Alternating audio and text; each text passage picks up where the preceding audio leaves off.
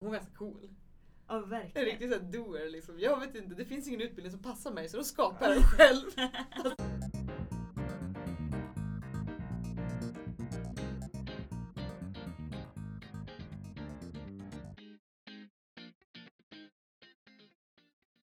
Med oss idag har vi Sofie Pettersson som jobbar i ett eh, prototyplabb och makerspace. Eh, och innan hon ble, eh, började jobba där så var hon högskoleingenjör i eh, maskinteknik, eller är högskoleingenjör kanske man säger.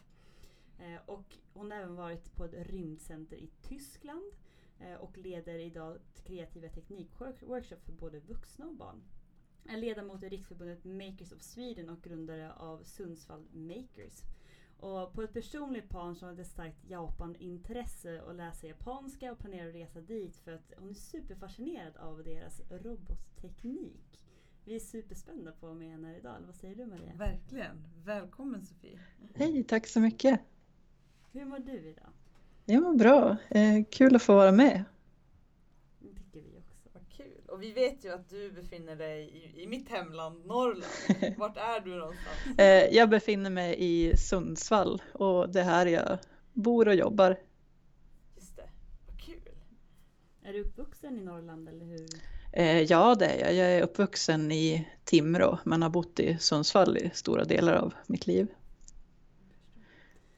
Skulle du vilja berätta lite om, om din resa, hur du kom in på att du skulle läsa till ingenjör och vad, vad som guidade dig dit? Ja. Um, jag är uppvuxen i Timrå som sagt och pappa min, um, han är elektriker. Och min farfar eh, gillade att snickra och hade byggt om ett kök till en snickarverkstad. Så, eh, båda de har ju varit så kreativa teknikförebilder för mig när jag växte upp. Så eh, teknik eh, har alltid varit nära till hands. Eh, men sen när det var dags för gymnasievalet så valde jag ändå natur för ja, jag hade kompisar som skulle gå natur och kände ingen som skulle gå teknik och teknik det var ju ett program som mest killar gick så då, då tog jag det trygga och säkra före det osäkra fastän det egentligen kanske var teknik jag ville läsa redan under gymnasiet. Det har vi hört så många gånger. Ja. Det är så synd. Så, ja. Eh, så därför är det så kul att få idag jobba med att eh, få fler tjejer att söka till teknikprogrammet och det, det har skett förändring, är min uppfattning. Ehm, men eh, i alla fall under gymnasiet så kom jag väl fram till det att jag skulle vilja kombinera det här kreativa med eh, den här kluriga tekniken. Så jag ville bli ingenjör, det var någonting jag kom fram till när jag läste natur. Eh, Så jag sökte först eh, civilingenjör i teknisk design eh, vid Mittuniversitetet i Sundsvall och det var också en utbildning som jag gick nästan två år på innan jag kände att jag behövde göra någonting helt annat och då jobbade jag några år eh, med helt andra saker bara för att få lite studieavbrott för att det blev för studieintensivt att gå direkt från gymnasiet och sen bara fortsätta köra på. Mm. Det förstår vi helt och hållet. Vad jobbade du med då, då när du hade en paus? Var det teknik eller var det något helt annat? Eh, Jag jobbade eh, på en statlig myndighet eh, med ärendehantering och har jobbat inom försäkringsbranschen lite och eh, har jobbat också inom, eh, inom helpdesk så jag jobbade med IT-support ett tag också. Just det. Mm. Och när väl valde att börja i skolan igen, vad började du läsa då? Eh, Ja, det ville jag ju plocka rätt på de här kurserna som jag hade fått med mig ändå, men ehm, det fanns inget program riktigt som jag kände att jag passade för mig, för jag hade ju också jobbat inom myndighetsvärlden och byggt upp ett intresse för eh, företagsekonomi, för det här var på Bolagsverket som har eh, sitt kontor i Sundsvall. Eh, Så då blev jag mer och mer intresserad av hur, eh, Ehm, hur företag fungerar och blev intresserad av eh, företagsekonomi och innovation. Så eh, jag träffade en studievägledare som sa det att ja, men det går att läsa högskoleingenjör i maskinteknik.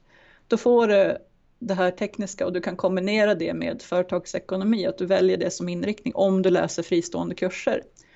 Eh, så det var vad jag gjorde. Jag pusslade ihop ett eget program och läste några kurser nere i Borlänge, eh, läste någon kurs i Östersund, så då pendlade jag till Östersund.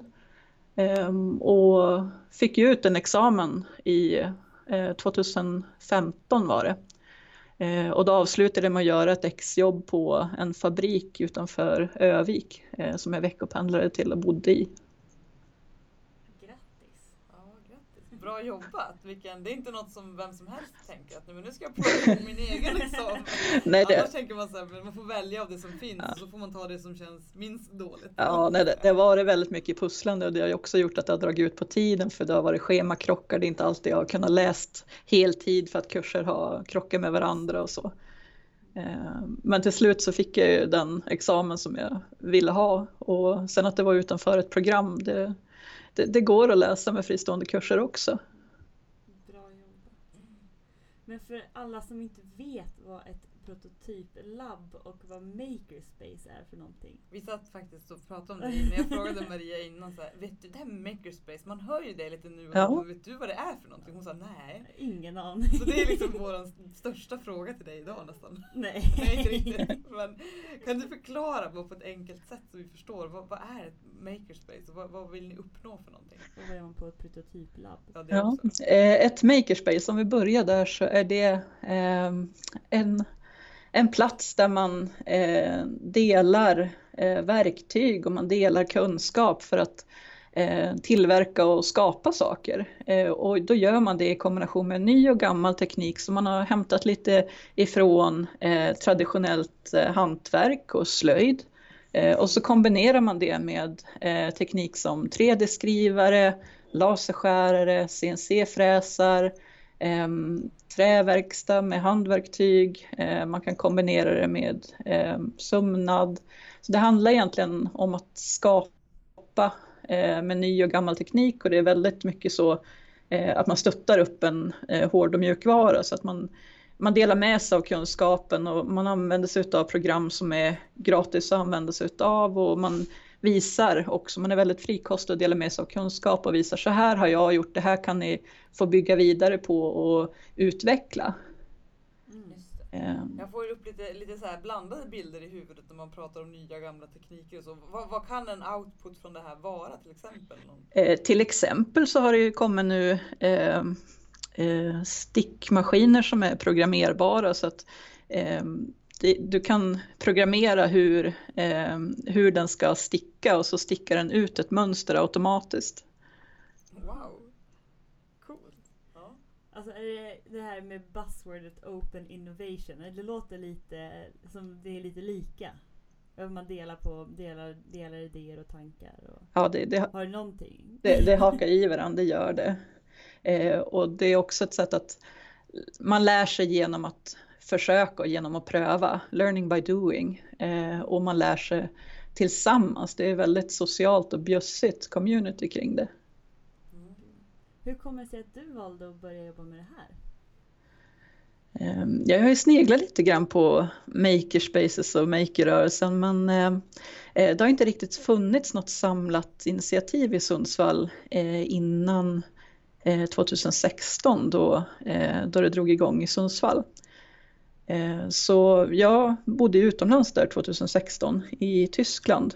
Eh, och när jag flyttade hem från Tyskland så eh, fick jag höra talas om att det var ett initiativ som hade startat i Sundsvall. Och det, då, det kom sig utav att man på universitetet i Sundsvall har en del sådana här designverkstäder men att de är slutna till studenter på vissa program. Och det fanns behov ifrån eh, uppstartsföretag att göra egna eh, prototyper men det fanns inget labb, inget ställe att hålla till på. Eh, samtidigt som eh, det ploppade upp privatpersoner som ville eh, samordna sig och ha någon slags samlingslokal där man kunde träffas och eh, testa eh, och skapa tillsammans, till exempel programmera med Arduino. Um, är det lite som den så moderna tidens syjunta? Typ? Ja, men det kan man säga. Och jag tycker egentligen att det, det, ska vara lika självklart med att makerspace är ett samhälle som det ska vara med eh, bibliotek eller sporthallar. Det ska vara en mötesplats i samhället för de som är intresserade av teknik och vill skapa med hjälp av teknik. De, de gillar att bygga och knåpa och eh, fixa och trixa. Jag skulle varit där varenda dag. Ja. Det låter sjukt spännande. Varför har vi inte hört mer om det här innan? Är det väldigt utbrett i Sverige liksom? Eller upplever du att det är liksom några som känner till det och andra inte? Eller? Eh, det är fortfarande ganska okänt för den stora massan men makerrörelsen har vuxit sig stark i Sverige på de senaste åren bara. Det är en ganska ny rörelse och den uppstod egentligen i USA för ja, något decennium sedan då, eh, då tekniken blev mer tillgänglig. Eh, de här maskinerna som 3D-skrivare blev billigare, de blev lättare att få tag i, lättare att eh, använda. Ehm, och i Sverige så har Makerspaces funnits sedan ja, 2011-2012 någon gång. Eh, och det finns ett riksförbund eh, som jag är en del av som heter Makers of Sweden som har i uppgift att ehm, samla ehm, Makerspaces och få dem att samverka enklare och förenkla också uppstart av nya Makerspaces. Eh, för det är lite samma problematik när man ska sätta igång och starta ett sånt här makerspace. Det, vad, har vi, vad har vi för lokaler, vad behöver vi för maskiner, hur ska vi samordna oss, vilka ska vi samverka med och så. Och vad är det som du är? Du är ju ledamot där om inte, om inte har läst fel. Ja, det stämmer. Jag är nyvald ledamot sedan november. Ehm, så eh, Eh, jag ingår i en arbetsgrupp för ett nätverk som heter Maker Tjej som är ett nationellt nätverk för kvinnliga makers. Eh, som handlar om att eh, få in fler tjejer i makerrörelsen. för den typiska makern har i alla fall tidigare varit en man med ingenjörsbakgrund. för det var så det började. Just det, ja. Vad gör ni Eh, inom Maker så försöker vi arrangera eh, aktiviteter för att eh, eh, få in fler kvinnliga makers. Så I Sundsvall så eh, har vi deltagit på någonting som kallas Girl Power-festivalen där vi har hållit lite makeraktiviteter där man har fått pröva på att löda till exempel eh, och 3D-modellera. Eh, vi har firat eh, Ada Lovelace-dagen i höstas den uppmärksammade vi eh, nationellt inom Makertjej eh, med olika aktiviteter på olika orter. Så i Sundsvall. Vi läste någonting om att ni har gjort egna pussel och så också med de här mindre tjejerna. Ja. det låter ju jättespännande. Vi, vi har någonting som kallas för Geek Girl Mini också här i Sundsvall. Det är också ett nationellt initiativ som startade 2013 av Karin Nygårds. Eh, och det handlar om att man ska få eh, mellanstadietjejer mer intresserade av teknik och ha någon slags teknikfritidsaktivitet. Så i Sundsvall har det funnits i lite drygt två år. Eh, och där eh, träffas de på tisdagar. Eh, det är ideella ledare som är alla kvinnor som jobbar inom teknikbranschen. Eh, och då får de här tjejerna som är med i det här eh, jobba med egna projekt. Så första terminen då var det mycket att de fick pröva på olika saker. De fick pröva på att göra en hemsida, de fick pröva på att göra skrintryck, eh, lära sig programmera i Scratch, eh, de fick eh, 3D-modellera, eh, allt möjligt. Och sen har det där gått över mer och mer till att de får jobba med egna projekt utifrån sina egna intressen. Eh, så ett sånt projekt som de gjorde det var att de eh, byggde om en soptunna eh, som de målade och döpte till Robbob.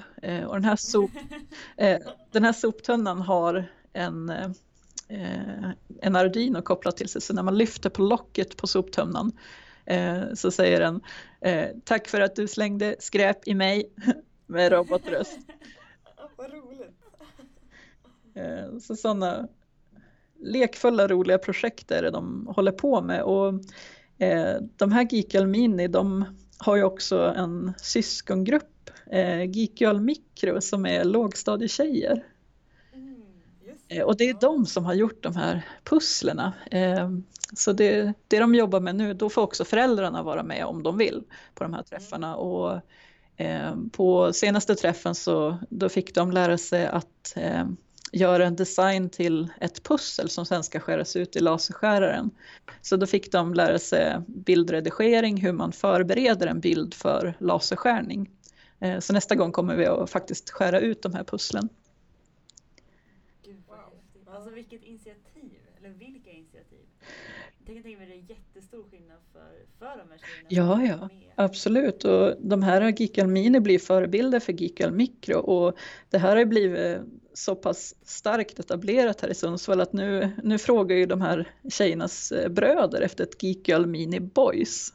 Just det, just det.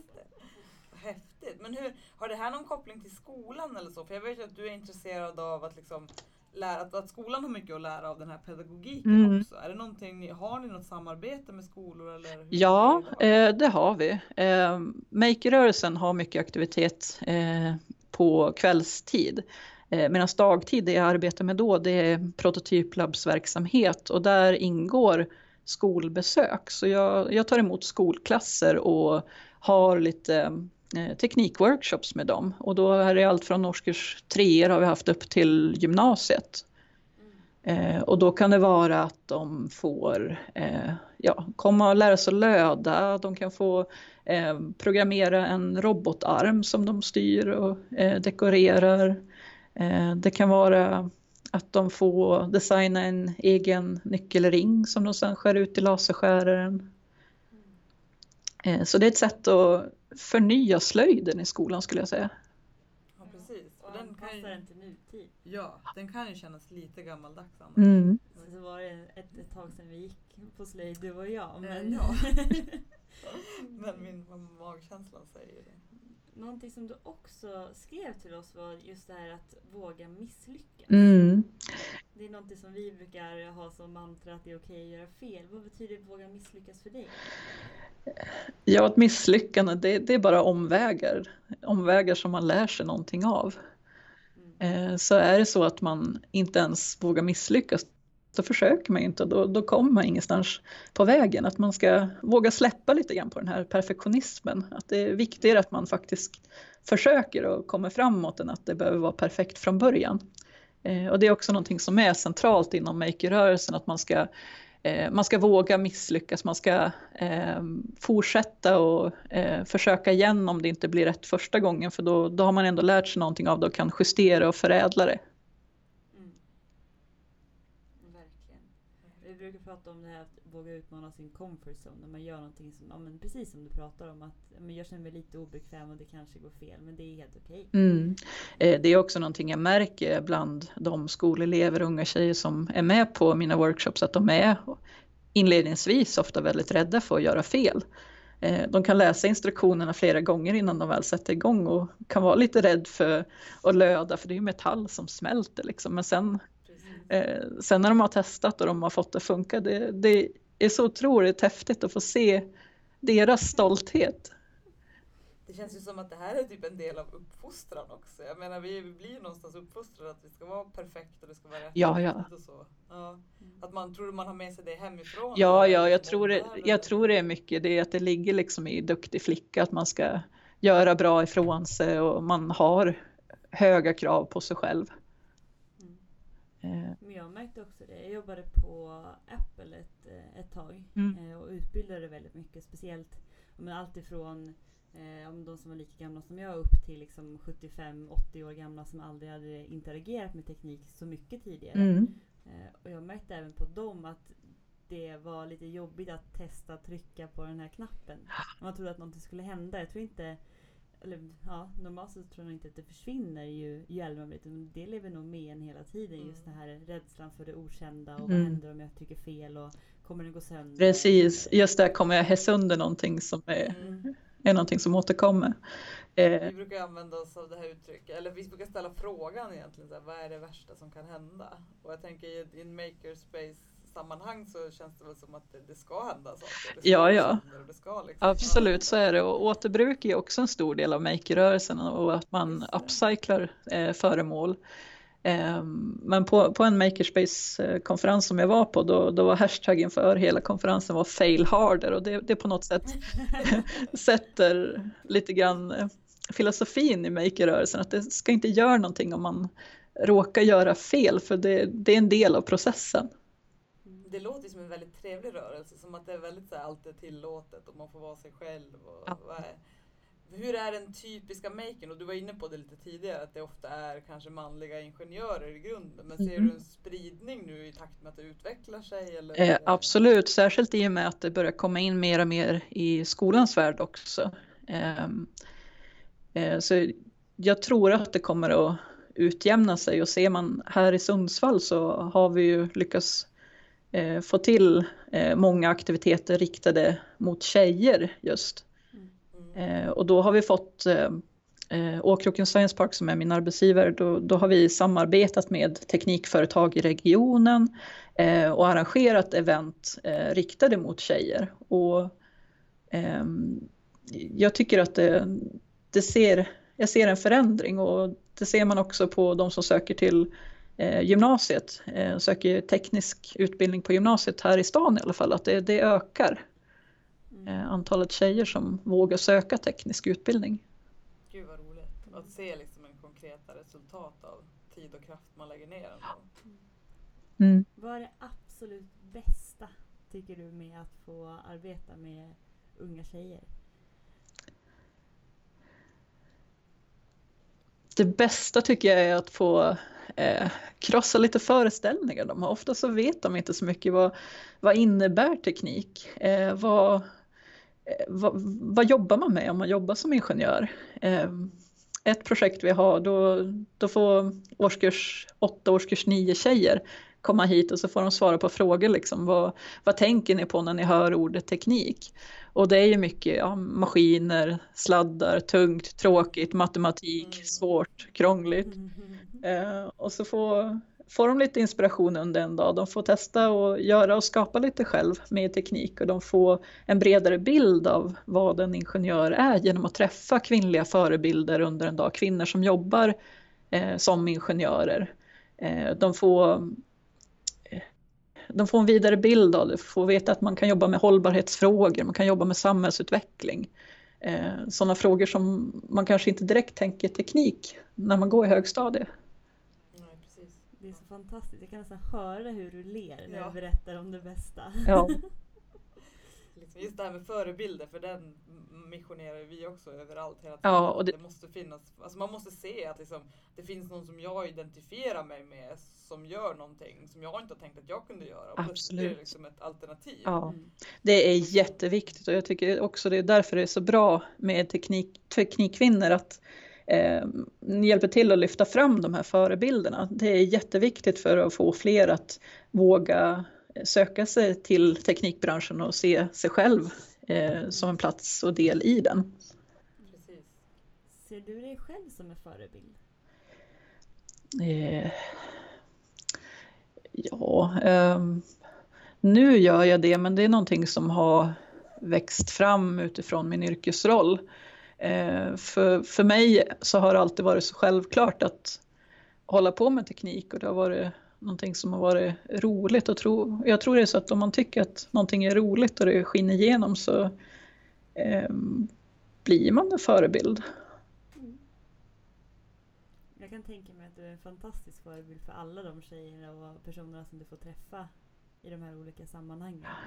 Eh, det är en jätterolig roll jag har för jag träffar så otroligt många olika typer av människor. En dag så kan det vara att jag ska hjälpa forskare vid universitetet och ta fram en prototyp och nästa dag så kan det vara en skolklass med årskurs tre elever som kommer. Så det är en väldig kunskapsvidd också. Då är, är det en liten utmaning i att försöka hitta rätt språk till rätt person mm. utifrån förkunskaper. Mm. Vad har du för mål då? Hur länge har du suttit på den här rollen du sitter på idag på Åkroken? Eh, jag har varit här i ett och ett halvt år sedan september 2016. Ja, om du drömmer lite grann då, vart är du 2020?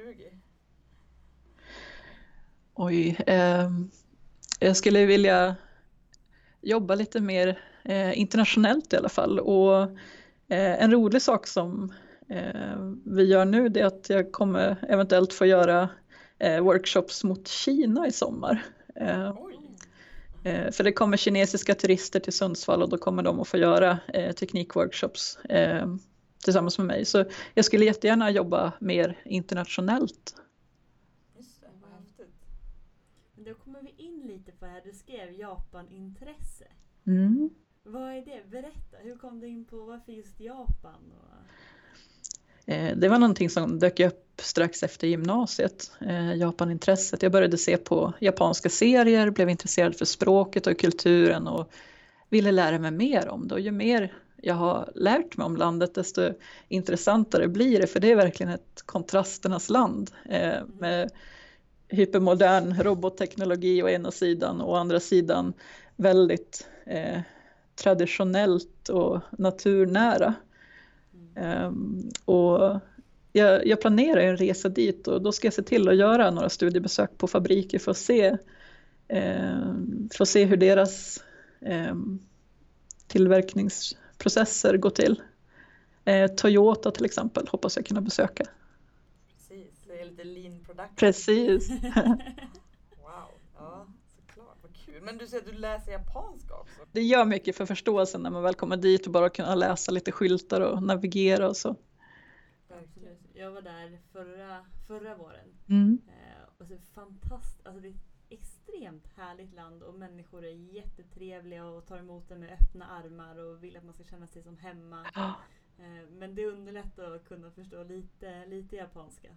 För det, det gjorde inte du eller? Nej, jag kan bara säga, jag kan räkna på japanska och säga hej och hej och tack typ.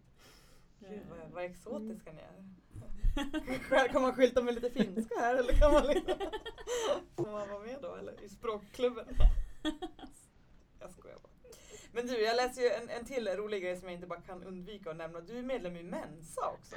Eh, ja, det stämmer. Hur, hur, hur, hur kommer man på att man söker man till Mensa? Eller hur funkar det? Eh, något som alla vet vad det är men ingen pratar om det. Eh, ja, man gör ett antagningstest eh, och då är det ett bevakat test som man gör. Så man, man kommer till en lokal och så får man göra eh, ett test där man tittar på olika matriser och så ska man se eh, vilken ja, mönster i de här matriserna och hur eh, en påföljande matris skulle se ut utifrån de tidigare i serien. Eh, så det handlar om att se eh, se mönster på, på tid. Eh, och det, eh, anledningen till att jag sökte och eh, blev medlem det kommer sig av att jag alltid har haft väldigt lätt för mig. Jag hoppade över en årskurs i skolan och eh, låg flera matteböcker före och alltid liksom läst väldigt mycket och slukat kunskap. Och, ehm, så då, då när det blev testtillfälle i Sundsvall så då, då kunde jag inte låta bli. Inte låta bli. Ja men det är väl helt rätt. Gud vad, vad spännande, vad roligt. Ja. Märker man av att man är medlem i Mensa? Har ni några träffar eller hur funkar det? Liksom? Eh, det är regelbundna träffar eh, och på de träffarna så då eh, diskuterar man allt möjligt och det kan också vara att man gör studiebesök eller har någon gemensam aktivitet så det är en social förening. Just det, man sitter inte och tittar på matriser då? Liksom. Nej, även om det är många som gillar pussel och som gillar eh, ordvitsar, brädspel, den typen av hjärngympa. Precis, ja häftigt. Kul, det är nog första gången i mitt liv jag pratar live med någon som är medlem i Mensa. Jag känner mig lite, det är lite coolt ändå. Ja. Och ändå att man är en helt vanlig människa, det är också skönt. Ja, Eh, det var ju också någonting som var skönt att gå med i Mensa, att man, man fick träffa likasinnade. Ja. För du som sa att du har legat liksom före i skolan och så, har du, vad, har man, vad saknar man då? Är det, du, det verkar som att du behöver utmaningar för att liksom fortsätta utvecklas. Ja. Är det någonting, ligger det i din natur? Eller ja, det är det. Eh, absolut. Ja. Jag, jag, blir lätt uttråkad om jag inte får tillräcklig mental stimulans. Jag måste hela tiden ha någonting mer att lära mig eller någonting mer att utvecklas inom. Och det är väl också en anledning till varför jag valt att läsa japanska. För att få lite utmaning. Jag tror inte vi har så mycket fler frågor. Är det något som du känner att vi har missat att prata om? Hmm. Inte vad jag kan komma att tänka på. Jag tycker vi har täckt upp ganska bra. Vi har förstå förståelse för vad, vad makerspace är också. Det var ju liksom en käpphäst. det, känns, ja, det känns jättespännande. Det, nu blir man ju sugen på att gå in och Om man ska googla makerspace, på tal om ja. det, folk som lyssnar på det här känner liksom att ja, men jag vill ha en crash course i makerspace och hur, hur det funkar och jag vill se om det finns i min stad. Ja. Så, vart går man då? Eh, jag kollar på Makers of Swedens hemsida, makersofsweden.se. Nu är inte den eh, direkt uppdaterad så eh, Wikipedia är ju annars ett bra ställe att kika om man vill veta vad, vad är makerspace, vad är makerrörelsen för någonting. Mm. Um, och sen kanske höra med närmsta bibliotek för det har börjat poppa upp också inom bibliotek och inom skolor och inom museum att man vill ha sådana här små makerspaces. Det. Så det kan också vara en väg att gå. Då har vi någonting att göra nu efter vi har lagt på. ja, ni har ju Stockholms makerspace eh, som är eh, ett av de första i Sverige. Just det. Ja. ja. det brukar ju någonstans ha en tendens att börja i den här stan. Så att, eh, vad spännande! Då får vi egentligen säga tusen tack för att du tog dig tid att lys lyssna. Prata med oss idag. Ja, men tack så mycket för att jag fick vara med. Det var jätteroligt. Kul! Och är det någon som har vägarna förbi Sundsvall så är man välkommen förbi och titta på det här prototyplabbet och makerspacet. Ja, det är ett bra tips. Man kanske kan söka upp dig i Teknikkvinnor och slänga iväg ett meddelande. Ja, det kan man göra. Kul! Då tackar vi så mycket för idag. Ja, tack så mycket. Tack, tack. Hej. Jag är en tönt som tycker att det här med mensa är lite coolt. lite töntigt. Jag vet inte. Det är bara så här, något lite så här mytomspunnet. Så. Ja, man förstår nog inte riktigt vad det är utifrån. Liksom. Nej. Eh, man, ja. Jag tycker det är coolt i alla fall. Hoppas hon inte tog illa upp eller något. Nej, det tror jag inte. Det tror jag inte. Hon är ganska cool. Ja, verkligen. En riktig sån doer liksom. Jag vet inte, det finns ingen utbildning som passar mig så då skapar jag den själv. alltså. Så jäkla nice. Ja. Men ja, det är alltid spännande att lära sig någonting nytt. Det tycker jag också. Även om det kan vara jobbigt också. Alltså det är ju någonting som man inte kan. Det tar ju energi på ett annat sätt då när man, än att gå i sina vanliga hjulspår. Ja. Jag är bara så fascinerad för det finns alltid, det finns alltid någon som bara, jag hade Alltså jag hade ingen aning om det här innan vi pratade med henne. Nej verkligen inte. Ma- alltså, jag, eller jag har hört det. Liksom makerspace. Men jag tänker mer såhär, men en programmeringsstuga eller något sånt. Mm. Liksom. Men just det här blandningen av hård och mjukvara. Lite sånt tycker jag är jättecoolt. Mm. Så jag tycker det är kul när man försöker göra lite nytt i skolsystemet också. Ja, lite innovativt fast ändå att man kan använda sig av hemtrevliga metoder, typ som slöjd och sådana saker. Exakt. Jag tror det behövs. Och att just det, här, det jag tycker kanske är viktigt, den här andemeningen att man ska våga misslyckas också. Mm. För den känns ändå viktig, att det blir mer och mer Speciellt nu, de, alltså jag tänker barnen som växer upp med sociala medier på det sättet där man ser all perfektionism helt som du och jag kanske inte växte upp med. Mm. Utan vi, Facebook fanns ju kanske inte när vi var små och, så, och Instagram och sådana saker. Att man liksom får, nu måste man lära sig att det är okej okay att misslyckas. Ja. Och det tror jag är en nyttig erfarenhet att bära med sig, att man får prova. För jag kan själv vara, det känner jag igen mig själv i det här, att man, jag vill inte göra någonting om jag inte vet att jag är bra på det. Ja. Du tänker inte så? Ja, ja jag tror inte det. Nej. Jag tänker nog väl, jag säger Ja men typ, nu kommer jag outa det här och så kommer jag få äta upp det sen när det inte blir verklighet. det, det är kul. Det, det här lämnar vi ut oss fullt ut. Ja, men jag och en tjejkompis satt och fikade och så kom jag på att vi ska springa Stockholm halvmaraton. Just Jag är absolut inte duktig på att springa. Och jag tänker, men då får vi väl ta och lära mig. Det är 22 veckor när vi började mm. tills att det är start, startdags. Kan du inte tillägga att ni började igår? Ja, men det kommer inte vara igår när vi, vi airar det här. Mm, förlåt. Men eh, ja, nu när vi spelar in det här så kom vi på det igår. Ja. Eller förrgår. Ja, skitsamma. Ja. Men eh, och då, jag vet att jag är så dålig på att springa men jag tänker att det löser sig. Det löser sig. Nu, du vet ju att nu måste du springa det. Ja för nu vet jag inte hur många som kommer lyssna på det här. Har undrar om vi har några löpare i Teknikkvinnor? Du kanske kan få lite löpsällskap i Stockholm? Ja men det var det jag tänkte. Ja. Jag tänkte faktiskt skicka ut till Teknikkvinnor för jag misstänker att det är flera. Ja. Men jag gör det efter jag haft min fyra veckors eh, testperiod för att se om det här kan bli verklighet. För att se om du kommer överleva? Mm. Det löser sig. Så nej.